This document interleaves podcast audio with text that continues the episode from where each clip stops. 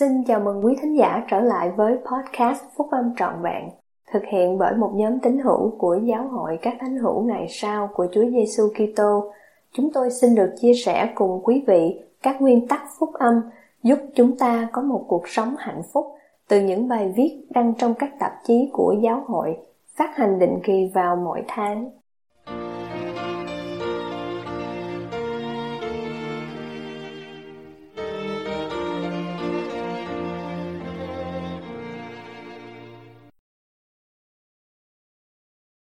Đứng tại những nơi thánh thiện. Bài của cựu chủ tịch Thomas S. Monson của giáo hội các thánh hiểu ngày sau của Chúa Giêsu Kitô đọc trong Đại hội Trung ương tháng 10 năm 2011. Các anh chị em thân mến, buổi sáng hôm nay chúng ta đã nghe những sứ điệp tốt lành và tôi có lời khen ngợi mỗi một người tham gia chúng ta đặc biệt vui mừng có được anh cả Robert D. Hales hiện diện với chúng ta một lần nữa và anh cảm thấy sức khỏe khả quan hơn. Bob, chúng tôi yêu mến anh. Khi suy ngẫm về điều tôi muốn nói với các anh chị em buổi sáng hôm nay, tôi đã cảm thấy có ấn tượng phải chia sẻ một vài ý nghĩ cũng như cảm nghĩ tôi cho là thích hợp và đúng lúc. Tôi cầu nguyện rằng tôi có thể được hướng dẫn trong những lời nhận xét của mình. Đến giờ, tôi đã sống được 84 năm trên thế gian này. Để các anh chị em có một cái nhìn khái quát một chút. Tôi được sinh ra cùng năm Charles Lindbergh đã một mình bay chuyến bay liên tục đầu tiên từ New York đến Paris trên chiếc máy bay, một lớp cánh, chỉ có một động cơ và một chỗ ngồi. Kể từ lúc đó, trong suốt 84 năm, đã có nhiều thay đổi. Đã từ lâu, con người đã đi lên mặt trăng và quay trở lại. Thật vậy, khoa học viễn tưởng của thời trước nay đã trở thành hiện thực và nhờ vào công nghệ của thời đại chúng ta, điều thực tế đó đang thay đổi nhanh đến mức chúng ta chỉ mới có thể đuổi kịp nó, nếu có thể thật sự đuổi kịp. Đối với những người trong chúng ta còn nhớ điện thoại quay số và máy đánh chữ bằng tay, thì công nghệ ngày nay thật là kinh ngạc và đầy sửng sốt các tiêu chuẩn đạo đức xã hội cũng đã thay đổi nhanh chóng. Những hành vi có lần được coi là không thích hợp và đồi bại thì hiện nay không những được khoan dung mà còn được nhiều người khác chấp nhận. Tôi mới vừa đọc trong tờ báo wall street journal một bài viết của jonathan sachs giáo sĩ trưởng của nước anh. Ngoài một số các điều khác, ông viết vào thập niên 1960, hầu như trong mọi xã hội phương Tây đều thay đổi đột ngột về tiêu chuẩn đạo đức và từ bỏ hoàn toàn truyền thống đạo đức trong việc tự kiềm chế hành vi của mình. Ban nhạc Beatles hát rằng chúng ta chỉ cần tình yêu. Các tiêu chuẩn đạo đức của Do Thái giáo và Kitô giáo bị từ bỏ. Thay vào đó, câu ngạn ngữ, làm bất cứ điều gì có lợi cho mình là được. Mười điều giáo lệnh được viết lại để làm thành mười điều gợi ý sáng tạo. Giáo sĩ Sachs than tiếp, chúng ta đang từ bỏ các nguyên tắc đạo đức của mình cũng với một cách bất cẩn như việc lãng phí các nguồn lực tài chính của mình. Có nhiều vùng trên thế giới mà tôn giáo là của quá khứ và không có tiếng nói để làm cân bằng xu hướng mua sắm, tiêu xài, ăn mặc hào nhoáng, trưng diện vì người ta xứng đáng để làm điều đó. Thông điệp này là đạo đức đã lỗi thời. Lương tâm chỉ dành cho người yếu đuối và lệnh truyền quan trọng nhất là đừng để bị bắt gặp. Thưa các anh chị em, rủi thay, điều này mô tả nhiều về thế giới xung quanh chúng ta. Chúng ta có dây dứt trong nỗi tuyệt vọng và tự hỏi bằng cách nào mình sẽ sống sót trong một thế giới như vậy không? Không. Thật vậy, chúng ta có phúc âm của Chúa Giêsu Kitô trong cuộc sống của mình và biết rằng đạo đức không lỗi thời. Chúng ta có lương tâm hướng dẫn và có trách nhiệm đối với hành động của mình. Mặc dù thế giới đã thay đổi, luật pháp của Thượng Đế vẫn là bất biến. Luật pháp đó đã không thay đổi và sẽ không thay đổi. Mười điều giáo lệnh chính là những lệnh truyền, chứ không phải là đề nghị. Ngày nay, các giáo lệnh này cũng hoàn toàn cần thiết như ngày xưa khi Thượng Đế ban cho con cái Israel. Nếu chịu lắng nghe, chúng ta sẽ nghe tiếng nói của Thượng Đế lập lại cho chính mình ở đây và vào lúc này. Trước mặt ta, ngươi chớ có các thần khác. Ngươi chớ làm tượng chạm cho mình. Ngươi chớ lấy danh Jehovah Đức Chúa Trời ngươi mà làm chơi. Hãy nhớ ngày nghỉ, đặng làm nên ngày thánh. Hãy hiếu kính cha mẹ ngươi. Ngươi chớ giết người. Ngươi chớ phạm tội tà dâm. Ngươi chớ trộm cướp. Ngươi chớ nói chứng dối. Ngươi chớ tham của người. Quy tắc sự thế của chúng ta là bắt buộc, không thể thương lượng được. Quy tắc này không chỉ được tìm thấy trong 10 điều giáo lệnh, mà còn trong bài giảng trên núi, được đấng cứu rỗi ban cho chúng ta khi Ngài còn sống trên thế gian. Quy tắc này được tìm thấy trong những lời giảng dạy của Ngài và trong những lời mặc khải hiện đại. Cha Thiên Thượng ngày hôm qua, ngày nay và cho đến đời đời không hề thay đổi. Tiên tri mặc môn cho chúng ta biết rằng Thượng Đế là một đấng bất di bất dịch suốt mọi vĩnh cửu này đến mọi vĩnh cửu khác. Trong thế giới này là nơi hầu như mọi điều dường như đều thay đổi, thì chúng ta có thể dựa vào sự bất biến của Ngài.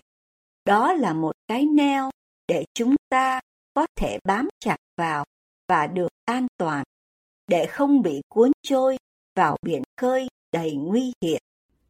Đôi khi, đối với các anh chị em, dường như những người trên thế giới đang có nhiều điều vui thích hơn.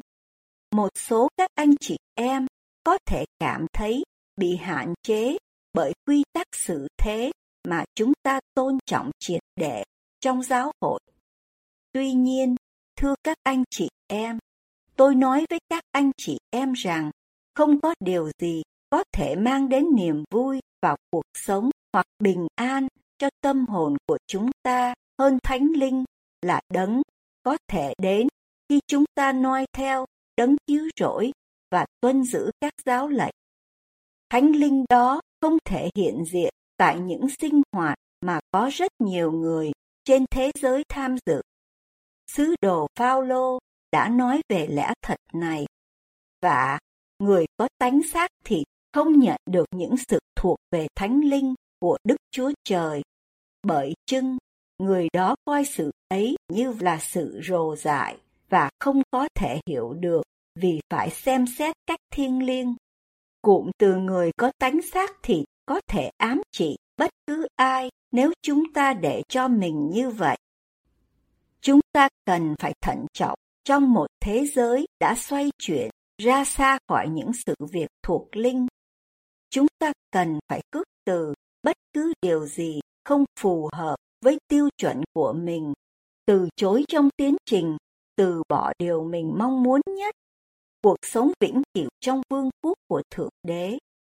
Thỉnh thoảng, chúng ta vẫn gặp những cơn bão khó khăn vì chúng là một phần không thể tránh được của kinh nghiệm trong cuộc sống trên trần thế của mình.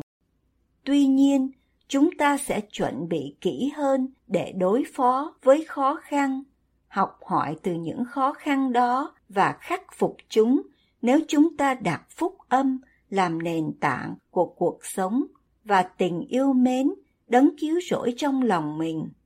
Tiên tri Esai nói, công bình sẽ sanh ra bình an, trái cuộc sự công bình sẽ là yên lặng và an ổn mãi mãi.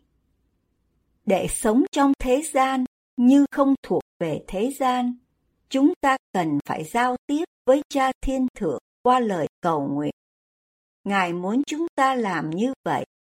Ngài sẽ đáp ứng những lời cầu nguyện của chúng ta. Đấng cứu rỗi khuyên nhủ chúng ta, như được ghi trong sách 3 Nê-phi chương 18 là, các ngươi phải tỉnh thức và cầu nguyện luôn luôn, kẻo các ngươi xa vào cám dỗ, vì sa tăng rất muốn chiếm các ngươi. Vậy nên, các ngươi phải luôn luôn cầu nguyện cùng đức chúa cha trong danh ta. Và bất cứ điều gì ngay chính mà các ngươi sẽ cầu xin đức chúa cha trong danh ta và tin tưởng rằng các ngươi sẽ nhận được này, điều ấy sẽ được ban cho các ngươi tôi nhận được chứng ngôn về quyền năng của lời cầu nguyện khi tôi khoảng 12 tuổi. Tôi đã làm việc khó nhọc để kiếm được một số tiền và xoay sở để giành được 5 đô la. Đó là lúc thời kỳ kinh tế trì trệ. Và 5 đô la là một số tiền đáng kể, nhất là đối với một đứa bé 12 tuổi. Tôi đưa hết cho cha tôi các đồng xu của mình. Tổng cộng là 5 đô la và ông đưa lại cho tôi một tờ giấy bạc 5 đô la. Tôi biết mình dự định sẽ mua một cái gì đó cụ thể bằng tờ 5 đô la, mặc dù bây giờ sau nhiều năm tôi không thể nhớ đó là cái gì. Tôi chỉ nhớ là số tiền đó quan trọng biết bao đối với tôi. Lúc bấy giờ, chúng tôi không có máy giặt, nên mỗi tuần mẹ tôi phải đưa quần áo, cần giặt, đi đến hiệu giặt. Hai ngày sau, một đống đồ mà chúng tôi gọi là đồ giặt ướt sẽ được trả lại và mẹ thường phơi khô đồ trên dây phơi quần áo ở ngoài sân sau. Tôi đã nhét tờ giấy bạc 5 đô la vào trong túi quần jean. Như các anh chị em có lẽ đã đoán được, cái quần jean của tôi được đưa đi đến hiệu giặc với tờ giấy bạc vẫn còn nằm trong túi. Khi nhận biết điều đã xảy ra, tôi lo lắng đến mức muốn bệnh. Tôi biết rằng tại hiệu giặc, người ta thường soát lại các cái túi trước khi bỏ quần áo vào giặc. Nếu người ta không nhìn thấy tờ giấy bạc của tôi và lấy ra vào lúc đó, thì tôi gần như chắc chắn rằng tờ giấy bạc sẽ rơi ra trong khi giặt và người thợ giặt sẽ nhìn thấy mà không biết trả lại số tiền đó cho ai, dù người ấy có muốn trả lại đi nữa. Cơ may của tôi để nhận lại tờ giấy bạc 5 đô la là rất mỏng manh. Người mẹ yêu quý của tôi đã khẳng định như vậy khi tôi nói cho bà biết về số tiền tôi bỏ quên trong túi. Tôi muốn số tiền đó, tôi cần số tiền đó, tôi đã làm việc khó nhọc để kiếm được số tiền đó. Tôi nhận biết rằng mình chỉ có thể làm một điều. Trong nỗi tuyệt vọng cùng cực, tôi tìm đến cha thiên thượng và khẩn cầu ngài bằng cách nào đó gìn giữ tờ giấy bạc của tôi được an toàn trong cái túi đó cho đến khi đống đồ giặt ướt trở lại. Sau hai ngày dài đằng đẵng, tôi ngồi chờ bên cửa sổ vào khoảng thời gian xe giao hàng sẽ mang đồ giặt ướt đến. Tim tôi đập thình thịch khi chiếc xe tải chạy tới lề đường. Ngay khi đống quần áo ướt được mang vào nhà, tôi chụp lấy cái quần jean của mình và chạy vào phòng ngủ. tôi thò tay vào túi với đôi tay run rẩy. Khi không tìm ra gì cả thì ngay lập tức tôi nghĩ rằng tiền đã mất hết rồi. Và rồi các ngón tay của tôi chạm vào tờ giấy bạc 5 đô la còn ướt. Khi lôi nó ra khỏi túi, tôi cảm thấy nhẹ nhõm cả người. Tôi dâng lời cầu nguyện biết ơn, chân thành lên cha thiên thượng, vì tôi biết Ngài đã đáp ứng lời cầu nguyện của tôi. Kể từ lúc đó, tôi có vô số lời cầu nguyện được đáp ứng. Không một ngày nào trôi qua mà tôi không giao tiếp với cha thiên thượng qua lời cầu nguyện. Đó là mối quan hệ tôi trân quý. Tôi sẽ bị lạc lối nếu không có mối quan hệ này.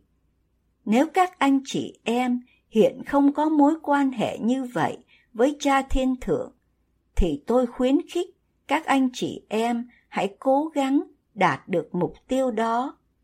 Khi làm như vậy, các anh chị em sẽ được quyền có được cảm ứng và hướng dẫn của Ngài trong cuộc sống của mình. Mỗi người chúng ta đều cần điều đó nếu muốn tồn tại về mặt thuộc linh trong cuộc sống trên thế gian này. Sự cảm ứng và hướng dẫn như vậy là các ân tứ mà Ngài đã ban cho chúng ta một cách rộng rãi nếu chúng ta chịu tìm kiếm các ân tứ đó. Các ân tứ này thật là một kho báu. Tôi luôn luôn hạ mình và biết ơn khi cha thiên thượng giao tiếp với tôi qua cảm ứng của Ngài. Tôi đã học cách nhận ra, tin cậy và tuân theo cảm ứng đó. Tôi đã nhiều lần nhận được sự cảm ứng như vậy. Một kinh nghiệm đầy cảm động xảy ra vào tháng 8 năm 1987 trong lúc diễn ra lễ cung hiến đền thờ Frankfurt, Germany.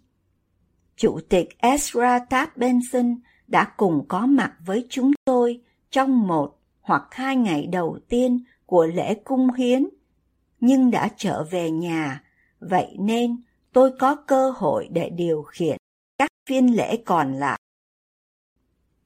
Vào ngày thứ bảy, chúng tôi có một phiên lễ dành cho các tín hữu Hà Lan ở trong khu vực đền thờ Frankfurt. Tôi quen biết rất rõ một trong số các vị lãnh đạo xuất sắc của chúng ta ở Hà Lan là anh Peter Morick.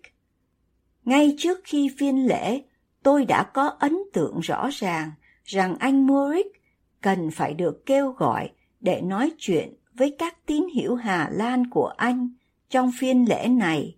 Và quả thật, anh cần phải là người nói chuyện đầu tiên. Vì không thấy anh trong đền thờ buổi sáng hôm đó, nên tôi truyền một lá thư ngắn cho anh cả Carlos E.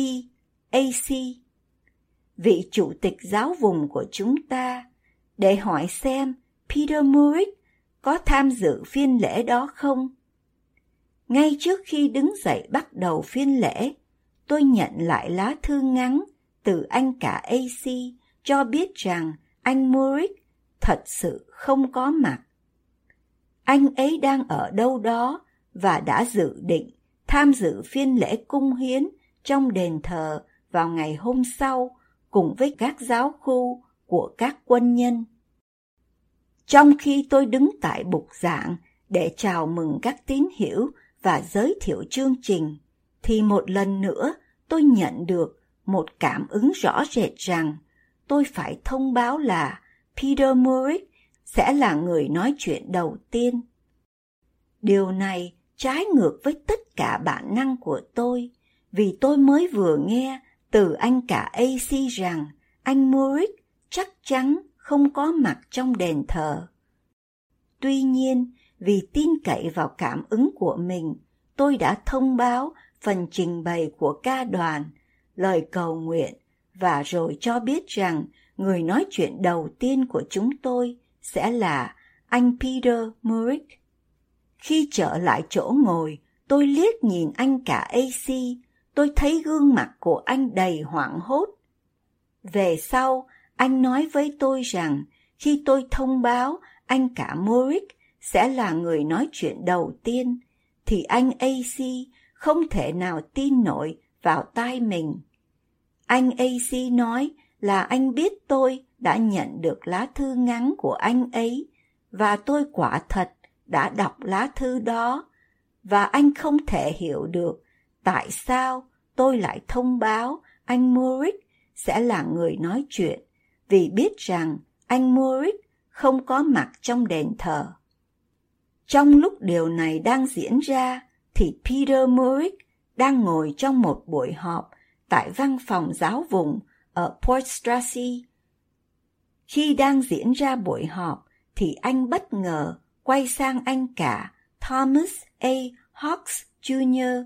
lúc bấy giờ là vị đại diện giáo vùng và hỏi, anh chở tôi đến đền thờ ngay được không?